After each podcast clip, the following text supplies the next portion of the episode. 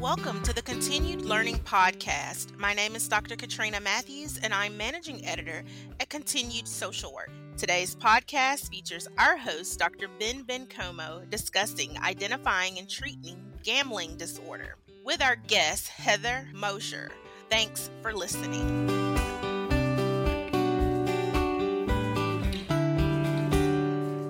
Thank you, Katrina. Hello and welcome everyone to the Continued Social Work Podcast. I'm excited to welcome our guest today. Today, joining us is Heather Moshier. Uh, Heather Moshier is a private practice, is in private practice, excuse me, providing psychotherapy to individuals in the state of Pennsylvania. Heather provides consultation to agencies on policy and clinical outcome measures provides training through various arenas, and is a team member of the Pennsylvania Department of Drug and Alcohol Program Medication, Death, and Incident Review Team. As a part of this team, she helps to review medication related deaths, communicate concerns, and develop best practices to prevent future medication related deaths and incidents. Heather has over two decades of experience in administration, in clinical practice, clinical supervision, and leadership within organizations serving groups and individuals living with substance use disorders, gambling disorders, and co occurring conditions. Heather holds a master's degree in business and public administration and social work, and an undergraduate degree in human services, an associate's degree in criminal justice and psychology, is a certified alcohol and drug counselor, holds a certificate of competency in problem gambling, and is an EMDR therapist. Heather, thank you so much for joining us today. Yeah, of course. Thanks for having me. Heather, I ask this of all of our guests, but I'm always very interested in how social work found you. How did, what was your path to social work, and and what uh, what helped you to determine that this was the right profession for you? Well, the honest answer is I went to school. Um, it started out in criminal justice. I took a couple of classes there and eventually ended up thinking, oh, I want to be a special education teacher. Through special education, I then said, hmm, I think I want to work with the parents. And that is the whole full circle of of how I got where I was. And um, it, it was a wonderful path, right? Sometimes we think that we're going to go down one path and it leads us to something else, and we find where we really need to be. Absolutely. Absolutely. That's a conversation I often have with students as well is, you know, sometimes we're just where we're meant to be, I think, and we just end up finding passions that we never w- knew we had and ways to help and uh, things that that really had never crossed our mind before. Well, I, I'm glad the path led you to the work that you're doing. Um, Heather, if you could, can you share a little bit about your practice experience, your social work practice experience, and then about how you first became interested in working in the area of gambling and gambling addiction? Yeah. So, um, full disclosure, since my camera is on, I picked up a foster puppy today. So, what you're hearing um, is that background. So, I apologize to all of our listeners that you're you're hearing all this extra things going on today. So, practice. I started off really working in addictions, and I felt like you know, this was a place where we could meet all clients, all different kinds of clients, people who have subpopulations. And what I found was I was really motivated to work with the individual and try to like treat the entire person. And sometimes what we find, depending on what state we're in, depending on what regulations are going on, maybe we can only treat mental health, but that person also has a substance use disorder in certain states and certain different regulations would separate them. And what I really became interested in is that entire person. So throughout working in substance abuse, what what I found was the missing link in some areas. What I mean by the missing link is I was missing some questions. I thought I was doing a thorough, thorough evaluation of clients. Um, And what I found out was that I was not. I was missing some questions, and those questions were related to gambling and gambling disorder. So, one of the uh, funding sources that I had worked with had required that we ask certain questions um, when we were doing our screening and assessment. And what we realized is when we started asking the question a little differently than what was actually on that piece of paper, we started getting more information and we started realizing more and more of the people that we were work with, working with were gambling. Had we continued to ask the questions maybe in a different way, we might not have gotten that information. And as I started to realize we really had patients or people that that had something that or had a disorder, um, had started walking down that path of gambling disorder, we realized that we had very few therapists that were skilled in treating gambling disorder. So I hope I answered your question there. That's a great question. Absolutely, yes, you did. Um, now, one of the approaches that differentiates social work as an oppres- as a profession from other helping professions is um, our attention to to the person in the environment. And so, in thinking about social elements, what would you say are um, what, if any, social elements contribute to a person's um, a, a person's involvement in gambling activities? So that's a that's an awesome question. So what we do know is that our culture really does support these activities, right? Depending on where you live, you can walk into almost any convenience store, get a lottery ticket. No, I will tell all of you after you take this training, you'll be in CVS or somewhere else and you'll end up taking someone's inventory. You'll think, it's a Thursday and you've been there for 5 full minutes, right?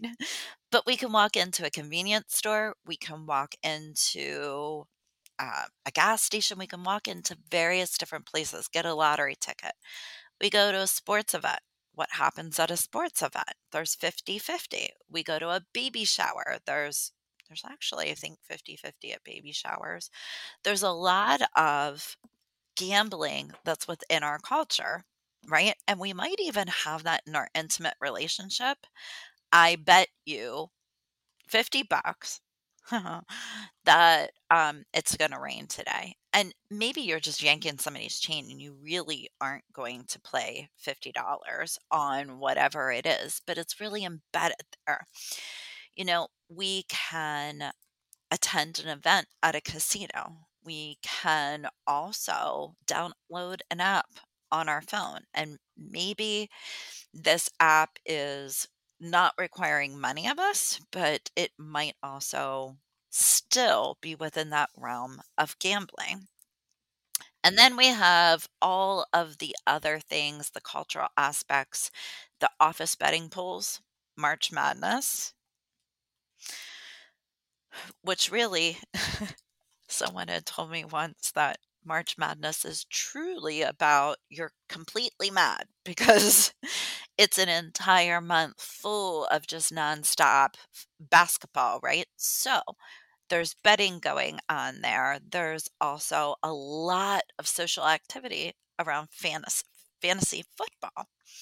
So what annoys me the most about fantasy football is I usually have to work my work schedule around fantasy football because people will say, "Oh, well, you know, our fantasy football night is Monday." Right. But you don't and you think you maybe you participate in one fantasy football league. No, some people participate in 3 or 4. So it's a very, very culturally defined participation, and sometimes we don't even realize we're gambling when we're gambling. Mm. Uh, It's so ingrained in so many aspects of just our interactions with others. I know that as we're recording this podcast, the World Cup is going on, and about an hour ago, I was texting a friend of mine about World Cup, and, and one of the responses was, you know, I bet that this is going to be the outcome of the final World Cup match. So uh, I can definitely attest to the fact that it's just it's a part of so many interactions that we have Yeah, on a daily it is. basis. Um, And you just don't even realize it until it's happening. Like, I didn't realize that I didn't even think about when I went to a school sport or to church or to uh, the community center that I was actually gambling, you know, or how much that has a cultural influence in all different aspects of life, you know? So it, it we sometimes think about it being older generations you know, everybody's getting on the bus and they're going to Atlantic City, but it's so much more. It it's it's it it crosses all cultural boundaries right, and ages. right. Now, I know that within the profession of social work and in helping professions and in looking back at um, the history of the DSM as well, there has been uh, quite a bit of back and forth in terms of how people look at gambling overall. So I'm interested, Heather, how would you define gambling disorder? And is there a difference between gambling disorder, pathological gambling, or problem gambling? Yeah, absolutely a great question. So the interest in gambling is really quite recent. And when we say recent, we think about how long social work has been going on, and it's really been in the last 40 years. And that we have really begun to look and allow gambling disorder to take shape and our treatment and how do we work through those processes. So, this may seem like a large bit of time, but it really isn't. So, it wasn't really until like the 1980s that gambling was really recognized as a disorder by APA. So, our knowledge has grown, but what I would say is we're still really in the adolescent stage of attending to gambling disorder. So, gambling disorder is a progressive, persistent, and reoccurring problematic gambling behavior that leads to clinically significant impairment or distress. And that's indicated by an individual um, exhibiting four. So we're looking at the DSM as it is right now. Four or more of the diagnostic criteria within a 12 month period. So when I start looking at that, I want to look at gambling disorder in itself in those criteria. So when we look at that, it it really does look very similar to maybe some substance use disorders. It includes preoccupation, tolerance, withdrawal, escape, chasing, lying, loss of control, risk relationships, and bailed out. Problem gambling, very different from our gambling disorder, is any gambling that causes a family eh, uh, uh, or causes family, financial, emotional, or other problems for the individual, their family, and their peers. So, now when we think about that again, we start to think about, well, maybe the individual doesn't feel that they're affected by their problem gambling, but their cousin is saying, we used to spend a lot of time together. And as a result of this extracurricular activity, it's really becoming a problem for me how much time you're doing this. Or maybe you have been at dinner with someone and they're on their phone, right? So they're spending this time on their phone. And you're saying it's really a problem for me that we're not able to talk while we're sitting right here in front of each other because you're on your phone. And maybe you think they're texting or doing something else, but perhaps they could be gambling. So it doesn't just have to be affecting the individual, it could affect others. And as we know, oftentimes when we're affected by something, other people see us and they feel what's going on with us, or maybe it really truly is something that's interfering with our relationship with the individual. So, pathological gambling was added to the DSM 3 in 1980, and mostly due to the work of Dr. Robert Custer.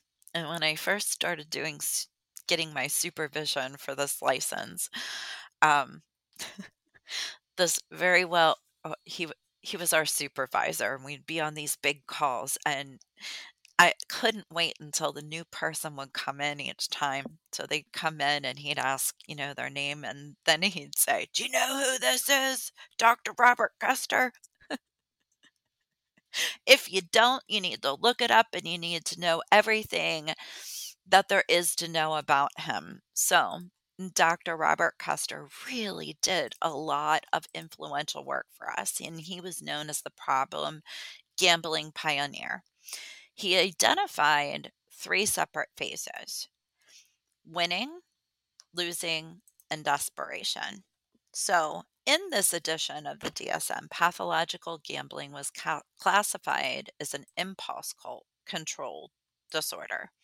So think about that. All the things that we had in the DSM 3, or take your mind back to that place, that it was really under impulse control disorder.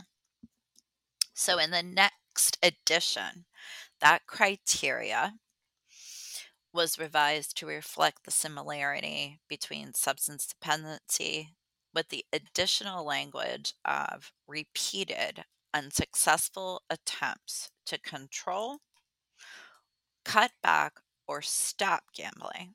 So I'm going to read that again.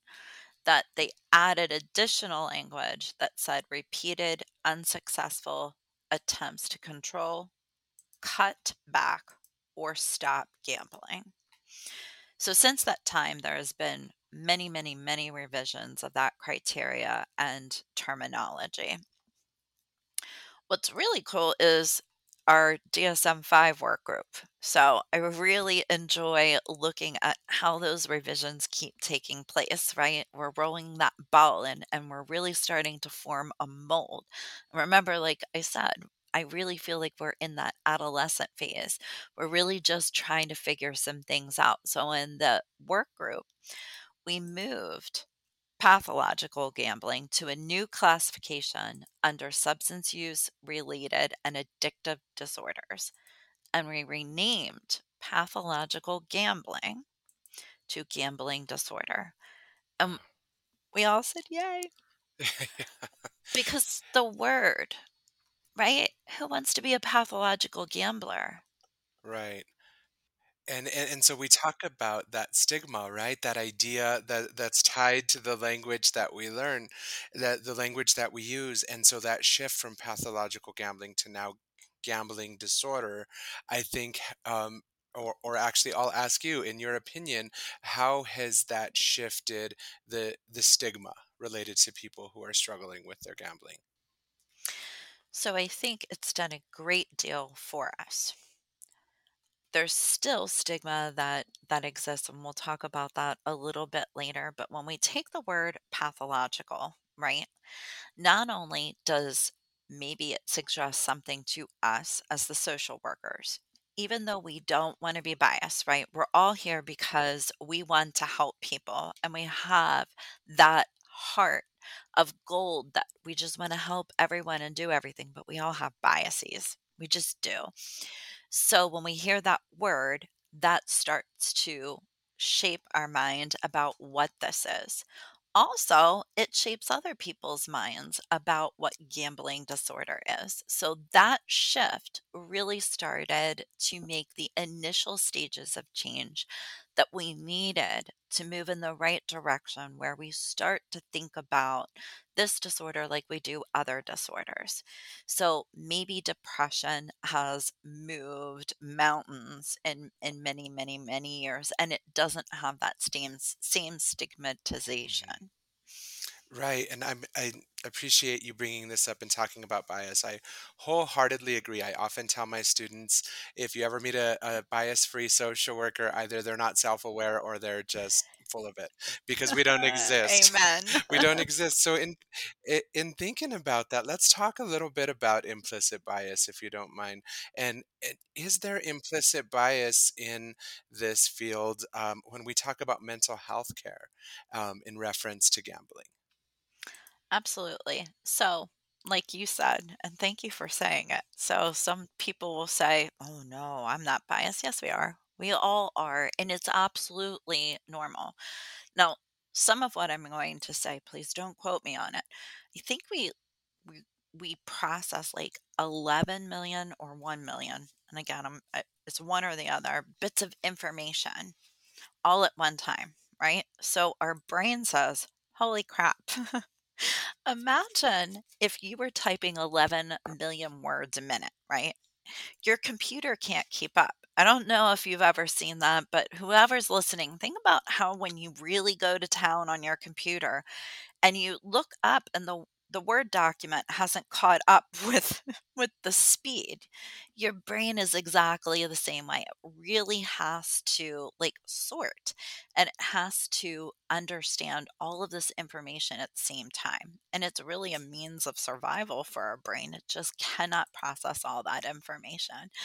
So at some point it says hey these two things are like that doesn't make sense. And it's like that memory game I don't know if they still have it or you can buy it. Remember, you'd flip one over and you, you would look for the frog and the frog. There was many different like lines there and oh, these two are the same.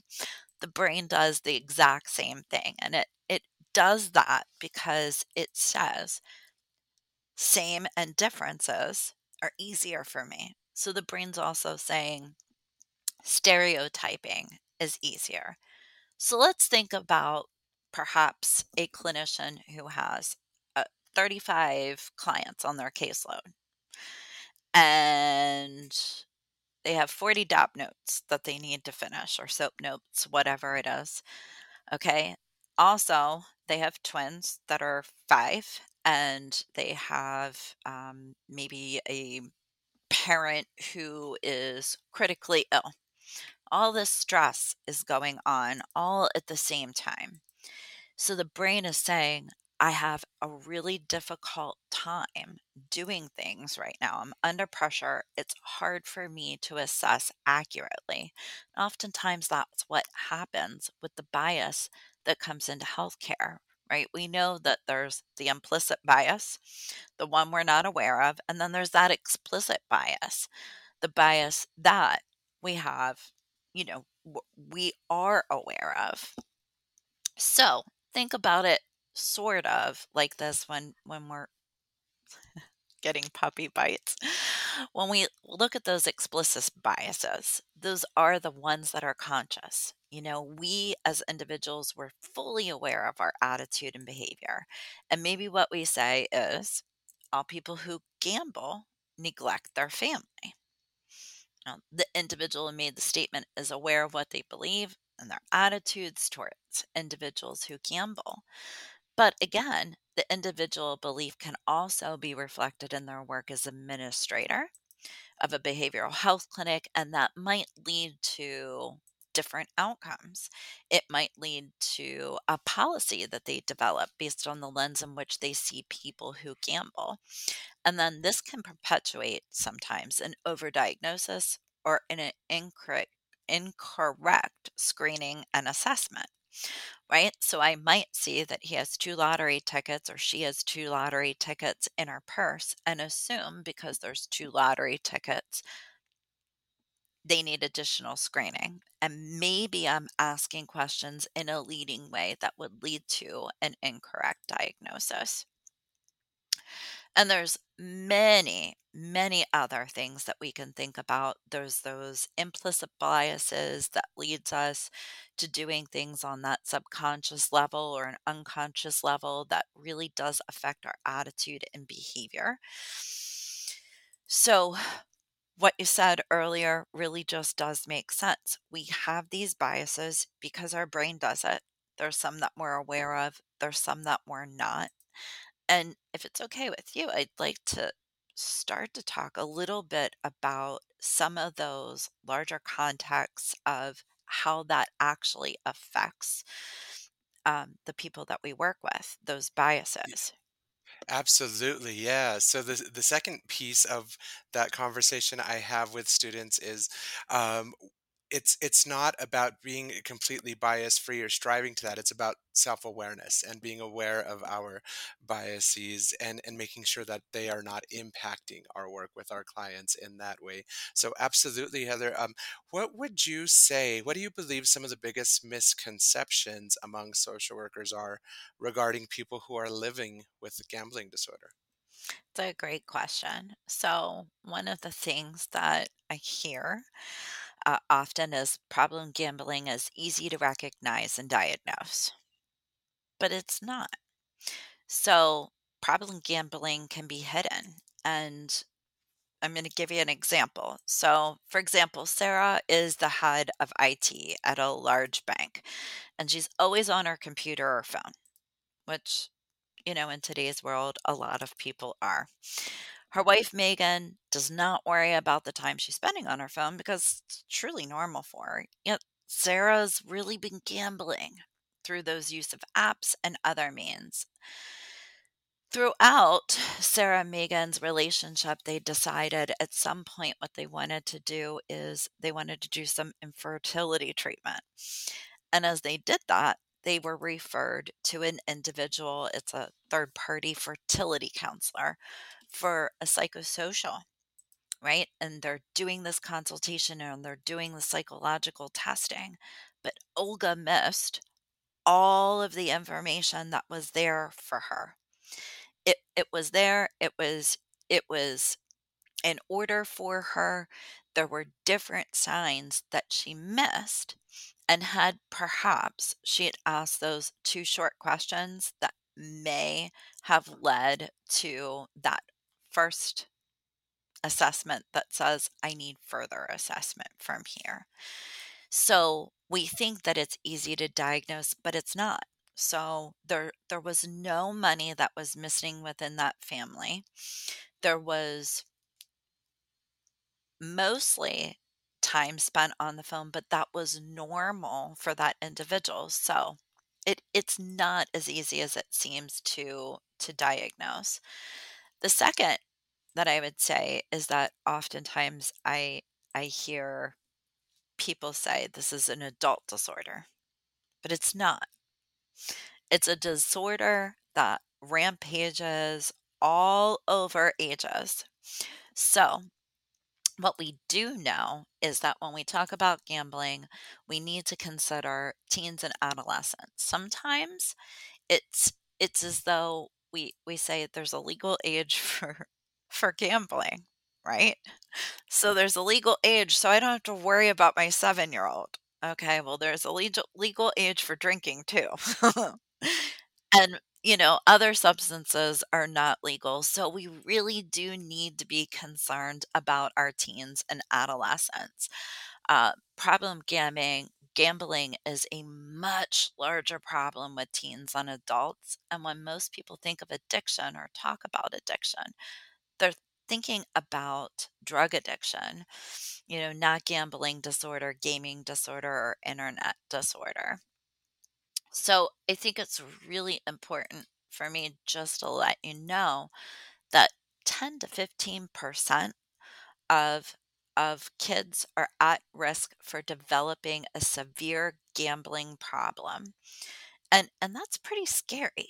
10 to 15%. That's that's a lot of our kiddos that maybe we thought were doing wonderful and you know maybe they're more quiet and you know praise praise it all. You know, this child is not using substances and seems overall healthy, but maybe we missed something along the way.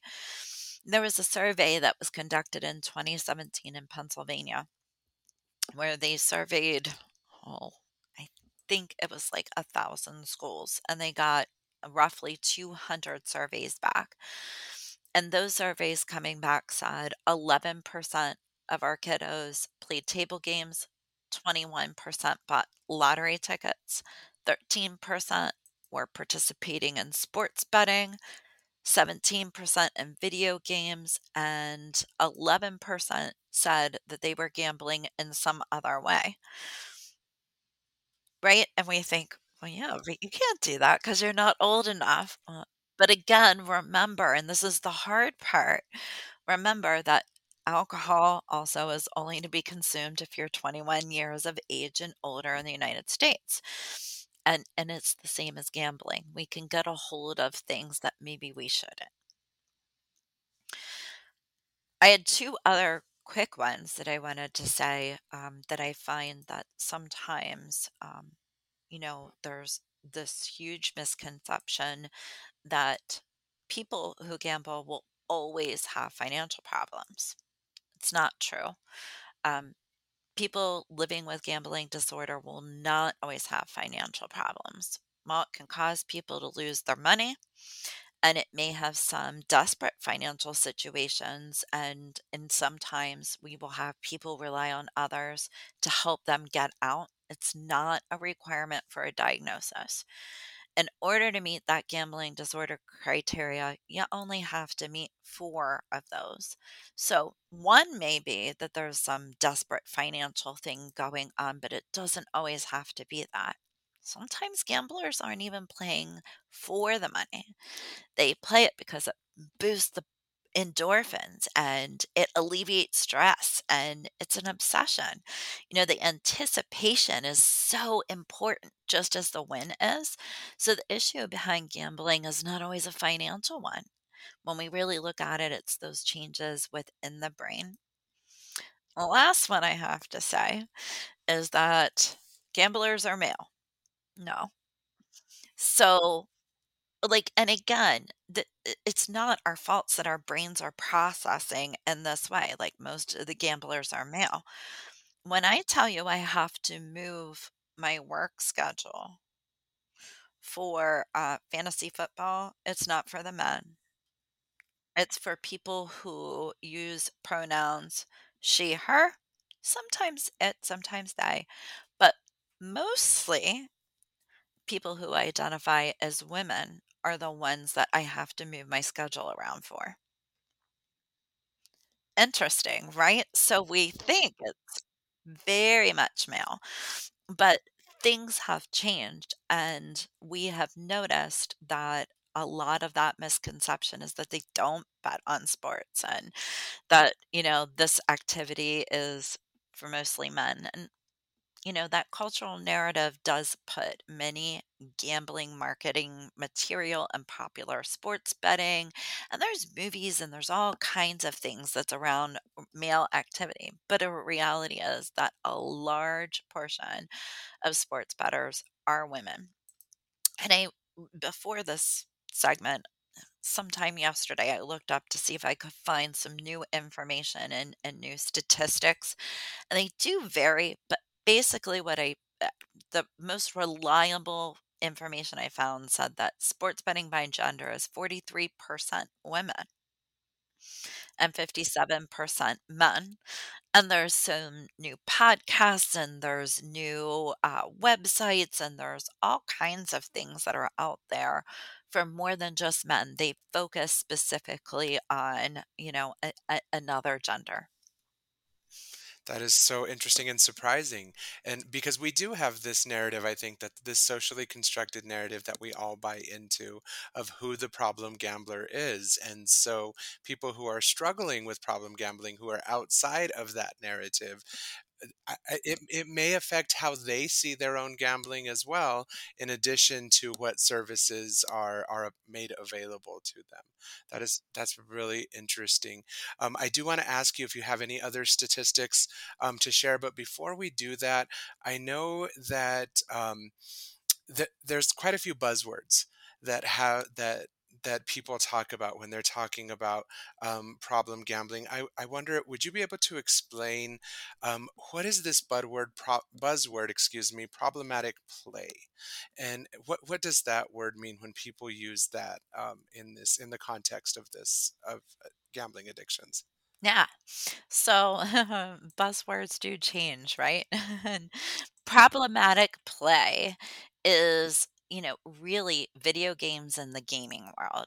And keep in mind that sometimes with buzzwords, they do have different meanings and different definitions for different people. So for me, problematic play refers to problematic gaming. And that would be very similar to when I talked about problematic gambling. Problematic gaming is is really ve very similar. So, these can be video games that are linked to creative problem solving and thinking, and also gaming. Gaming increases like an individual's interactivity, and it also creates an environment for the individual to increase social connections. And when we think about some things that have happened over the last couple of years, right? Our social connections really did need to go up during COVID. So, what we did see was that really a, a much larger increase, even for adults, to start going into gaming, right? We're going to all hang out with each other. So, I'm going to go hang out. And we all went and hang out, but hanging out wasn't the same as it was before. So, you know, gaming really does increase social interactions and connections for a lot of people. So it can be a positive outlet and or positive soap or positive coping skill. What I think might be important to highlight is the negative interactivity in the gaming world. This really could be an entire podcast on its own, so I'll try to keep some of this information break or brief. So for this forum, I think it's important for me to light highlight how some gaming leads to problematic gambling and or gambling disorder. One aspect is what we call loot boxes. So you may be familiar with them, you may not. Loot boxes are a common way to encourage in game spending. They are mystery contents of a game paid with real money. Loot boxes are basically a virtual treasure ta- treasure chest. So what they do is they contain items that will help us like cross that barrier. It'll get us to this next thing. So and you know they come up and they're all they're really exciting looking. They're like I don't know, sometimes they have rainbow colors, sometimes they're bursting with gold, sometimes they have all different things, but you buy these and it helps you get what you want.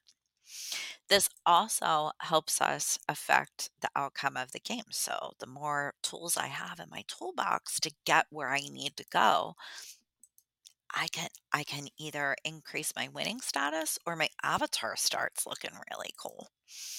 So, they have been the the loot boxes overall have been linked to problem gambling because those techniques are really just nudging and nudging and nudging players to keep spending money. And this creates a problem for the individual who is buying and opening boxes. They're paying for them, and sometimes it creates that bailout for parents. So, we talked about bailout under gambling. This does happen with these loot boxes.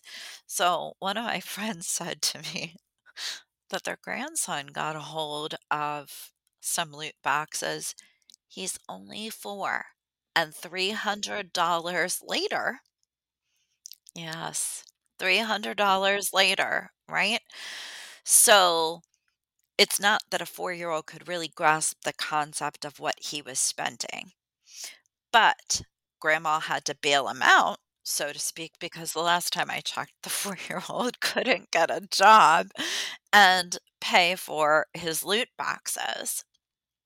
So, we don't right now have an exclusion program for children or problem gamers.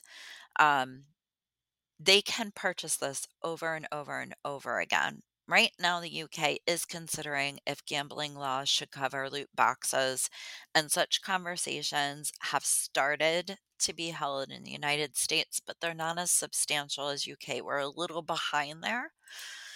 Um, so there's definitely different terms that that we look at to describe excessive and detrimental use of of video games, but essentially problematic play becomes problematic when it it really just disrupts the ability to fulfill uh, the social and personal responsibilities. Wow. That's that's incredible. Um, and thank you for thank you so much for clarifying that for us. I I wonder you've been doing this this type of work for a while now. I wonder if the fact that people more and more um, with advances in technology and definitely with the COVID-19 pandemic, people more and more are are living their lives online and living virtually. And I wonder, in your work, how, how have you seen that translated into um, into access to gambling and into the progression of gambling disorders? Well, it has definitely increased because we have more access to it. So think about, well, I don't know what state all of you are in. So pre maybe 2016, I'm terrible with years, but we used to only be able to get liquor in Pennsylvania at the liquor store or beer and soda distributor. Now I can get it 7-Eleven, Sheetz, you know, a lot of other states you could pick it up wherever, but in Pennsylvania you couldn't. So the liquor store, I remember correctly, closed at like eight o'clock. But like Sheetz closes never. So we had more access to it. So now that we have apps, we have more access. We have apps, we have more games, we connect with one another through different activities that are gaming and gambling. We have more and more access, and the more and more access we have, and the more and more we click, the more and more you're going to see disorders increase. And at some point, I think, you know, we do have different places that will say, um, so when gambling, um, the casinos came to Pennsylvania, what our state did was say, okay, fine, you can come, but X amount of proceeds need to come to our state so that we can do gambling treatment. And they've done a wonderful job at collecting that type of money. And in fact, through that money, that's how you got me into gambling, right? Because they were really pushing therapists to get on board, get educated, start understanding what it looks like. It's not just that idea that maybe we once had that was just, you know, gamblers go to the casino. No, gamblers have it on their phone. Gamblers, you know, wager their bet at work. Now we have just so much more access because we can gamble on things that are in another country. We can game with people that are in another country. We can go and watch gaming itself and we can bet on that. So there's so much more access. I hope I answered that question. Y- yes, you did. Thank you for that. Um, in thinking about that and thinking about the um, overall impact and extent of gambling, do you have any additional statistics um, that you'd be willing to share with us and with our listeners that might might help give us an idea of the scope of gambling disorder? Yeah, absolutely. So I think it's really important to know that, you know, while most people choose to gamble and game, they do it responsibly. Estimates in, indicate approximately 1 to 3% of the US adult population are living with gambling related problems. So, to quantify this, that represents about 5 million people in the US. In the state of Pennsylvania, that's 300,000. Don't ask me how many people live in Pennsylvania. I don't know. it's certainly uh, a lot more than 300,000. But when you think about that, okay, maybe I didn't think that number was that large. So, 5 million people in the United States and 300,000 in Pennsylvania, that's a lot. The National Survey on Gambling Attitudes and Gambling Experiences was created by the National Council on Problem Gambling, and it identified a significant increase in problematic gambling activity from 2018 to 2021.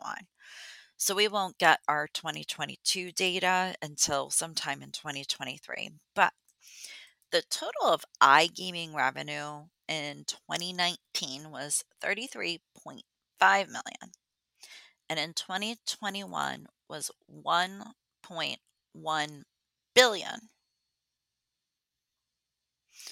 It's a lot of money. it's a lot of money. Sports revenue in 2019 was 1.5 billion and in 2021 was 6.5 billion. Those numbers are staggering to think about and to think about just exponentially how quickly that increased over the course of just 2 years. Right. So people were bored. There was a song called Bored. I think it was called Bored. So I think about that every time I look at these numbers. They were bored. So maybe it was that that's what engaged them socially. It was something to do and it really, really increased. Now, I'm sure we could find some other correlating factors what we know is that information there. We know that it's increased. I can't say specifically that that is because, you know, in that short of period of time, it was just about COVID. There could have been some other environmental influences. It could have been that the people that were gaming and were gambling, maybe they just all won the lottery and was putting it back in. There could be a lot of factors to influence that. Um, so the other thing I'm going to say is that, you know, beyond those uh, uh, small statistics, we have that we want to look again at that at risk group. So we have those sports bettors, those that are playing daily, daily fantasy sports, and then we have younger gamblers. So, younger adults are at greater risk of prog- problematic play than any other demographic. So, I say that over and over again because those of you who are working with adults can have these conversations with your adults so that they can have those conversations or sort of look for what their kids are doing. And those of you who are working with kids can say, you know what, I'm after this podcast, I'm definitely going to ask the two question lie bet that we'll go over in a little bit or hopefully go over in a little bit that will help us like really assess our clients you know because this is is pretty scary if our young people are at risk. Uh, it's very scary when our adults are too but those young people are just as at risk. And gambling has the highest suicide rate of any addiction. So those individuals are are really really disproportionately living with other co occurring disorders. And what I know is that people living with depression are 40 to 60% more likely to develop a gambling problem. And people living with anxiety disorders are 41% more likely to develop a gambling disorder. Those with bipolar are two times more likely to develop problem gambling. And 75% of people with gambling disorder also have alcohol use disorder. 60% are nicotine dependent, and 38% are living with another substance use disorder. Wow, that's those those statistics really are eye-opening when we think about all those different co-occurring disorders and and and how there's so much interplay in in terms of uh, people's struggling with different types of addictions and gambling addictions as well. Um, Heather, yeah, Heather, I'm wondering, um, could you share with our listeners a little bit about what are some of the short and long-term impacts of gambling disorder on on an individual's overall well-being? Sure. So some some may seem like, oh, well, that might just be repetitive because that's what we see in so many other things, or hmm, duh, you know, that that that makes sense. But really, like when we start looking at it, it's it's poor health. So think about how much time might be spent doing some some activities, right? And and maybe it's just in how we're sitting while we're doing it, but overall we have these we have poor health outcomes. And that also might be attributed to the stress as well.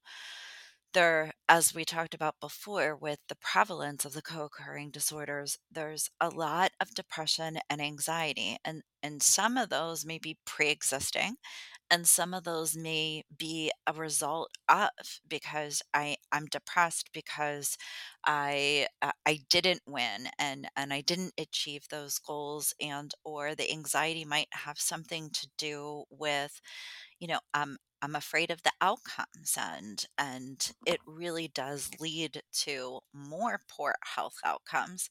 There's that potential of drug and alcohol dependence then we have family arguments and high divorce rates. And in some cases, we may have legal conflicts, bankruptcy, job loss, unemployment. And I'm going to say again and again and again suicide rate. So think about that suicide screenings and all of those things that we're doing with the safety plan. Really think about this because they're the individuals that we work with with gambling disorder, 60% report ideation and 20% attempt completing suicide. It's a pretty high rate. Absolutely. So in in thinking about that and thinking about trying to screen for some of these um, for some of these concerns, are there screening tools or assessments that professionals can use to screen specifically for problem gambling or gambling disorder?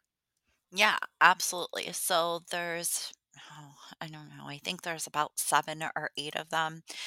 And again, because I'm in Pennsylvania, I'm going to say some Pennsylvania terms, but it will at least lead you to the right place. So the Council on Compulsive Gambling in Pennsylvania, if you just type that in your browser, you can click for professionals and all of the screenings are there for you if you choose to use one or all of them in your practice or if you just want to look at them. So there's the brief screen. It is really short, two questions, right? it's called the lie bet. And this one I do have to caution you, it's really just a screening for a screening. We're going to ask a couple of questions, and if we get a couple of answers, that will lead us to okay, we need to do a little bit more. Um, and we're going to use some other assessments. There's one called NODS, and NODS is for adolescents and also for adults. There's an adolescent version of it and an adult version. There's the brief biosocial I'm sorry, brief biosocial gambling screen. They call it BBGS. And then there's the South Oaks gambling screen. They call it SOGS. You'll hear it, it you'll hear it more often if you take more gambling screenings. A lot of people use SOGS. Um, and then there is also, if you go to Gam-Anon or Gamblers Anonymous, they have 20 short questions that you personally can take and assess yourself.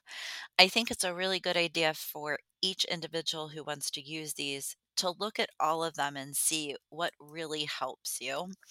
You know, when we're conducting interviews with people, we sometimes get overwhelmed, right? Like there's so many things to ask. Maybe just start with that two question and then say, okay, if I need to grab another assessment later, I'm going to grab another assessment later. So, those are some of the screenings that you can utilize, and what a lot of these websites will do to help you then is just to say, you know, at the end, this is this is what we think. This is what we know. This is just a short form. And then we move into diagnostics and then treatment. That makes sense. So in uh, we, we don't have too much time left, Heather, but I know that as a as a certified EMDR therapist and someone who's been working in this field um, for a while, are there certain types of treatment that are specifically indicated or have shown um, evidence based results for helping to support people in their recovery from a gambling addiction? Absolutely. So again, remember we're in our adolescent phase of of treating gambling disorder. So there we have done research on cognitive therapy, behavioral therapy, CBT, motivational interviewing. And when you start to do your own research for your own self, you'll see that all of them have um, they're all evidence based and they all do have successful outcomes. What we have been encouraged to do is that CBT. We know that it works and it replicates itself in other areas, but I heavily, heavily, heavily, heavily encourage you to rem- put on your motivational interviewing hat. It is useful for your kiddos, it's useful for your adults, it's used for for elderly population, it is useful. Put on that MI hat every time you walk in the door. I want that to be your explicit bias. Walk in with motivational interviewing that really helps get that motor started. Yeah, absolutely. I second that. Earlier in my career, very early in my career, I was a, a certified MI trainer, and I just found the, the the different skills involved in motivational interviewing were so widely applicable to many different areas of my clinical practice as well. So I, I second that recommendation, Heather. Um, earlier on, we were talking about implicit bias and explicit bias, even bias that's that's socially sanctioned in a way by society. Um, Heather, what would your advice be to our listeners on what can we do to decrease stigma and bias when working with individuals who are living with problem gambling or a gambling disorder? Yeah, that's a great question. So think back to the statistics that we talked about earlier. It sort of helps us understand that individuals living with gambling disorder also face like a compounding nature of stigma, and the fact that many people are really living with multiple stigmatized identities. And one way we can start to eliminate what I call the stink is to increase our education on gambling disorder, problem gambling, and problem play, along with co occurring disorders. So, you know, maybe when we look at, you know, how we have there's three hours of ethics we have to take, or maybe it's six. I can't remember one or the other, right? And then you have one in suicide, and you have three in um, child abuse reporting. I think we could add one on addictions. One hour on addiction really uh, to to get that information and to understand how problem gambling, problem play, along with other co occurring disorders, really do affect the individuals that we're working with, either directly or indirectly. And through that education, we can start to think about our own explicit bias and maybe perhaps think about how this bias shapes how we interact with others, with our clients, with our coworkers, and then we really can start to improve those attitudes and practices of practitioners and the other system stakeholders. You know, focusing on that change of the individual and that cultural level of the organization and larger systems. And this can lead us, or this can lead us to strengthen um, integration and coordination of care, positive outcomes, and long term abstinence. Of course, this is really like only a marginal dent that we can do in reducing some of that stigma, but I think it's a really great place for us to start. Absolutely. Heather, we are almost out of time, but uh, before we uh, end today, um, if someone is interested in reaching out to find more information about how they can get treatment for a gambling disorder or problem gambling, um, what advice would you have for them? So, the the number I would suggest for everyone is 1 800 522 4700. This is the national hotline and it serves as a single access point to local resources for those seeking help for problem gambling. It is accessible 24 7 and is 100% confidential. If you prefer to text or chat, you can go to ncp G A M B L I N G dot org backslash chat. You can also reach out to Gamblers Anonymous or Gam-Anon, and that would be at www.gamtalk.org. But I really think the easiest thing is to do the 1 800 number or the text talk option. If you're specifically in Pennsylvania, if you're a Pennsylvania listener, it's 1 800 Gambler PA. Thank you. Thank you so much, Heather. I want to thank you for your time, for the work that you're doing, and for this important conversation today. Um, thanks for being here and thanks for for sharing uh, information related to your professional practice and all of your expert content knowledge related to working to support people with problem gambling and and gambling addictions thank you so much for being here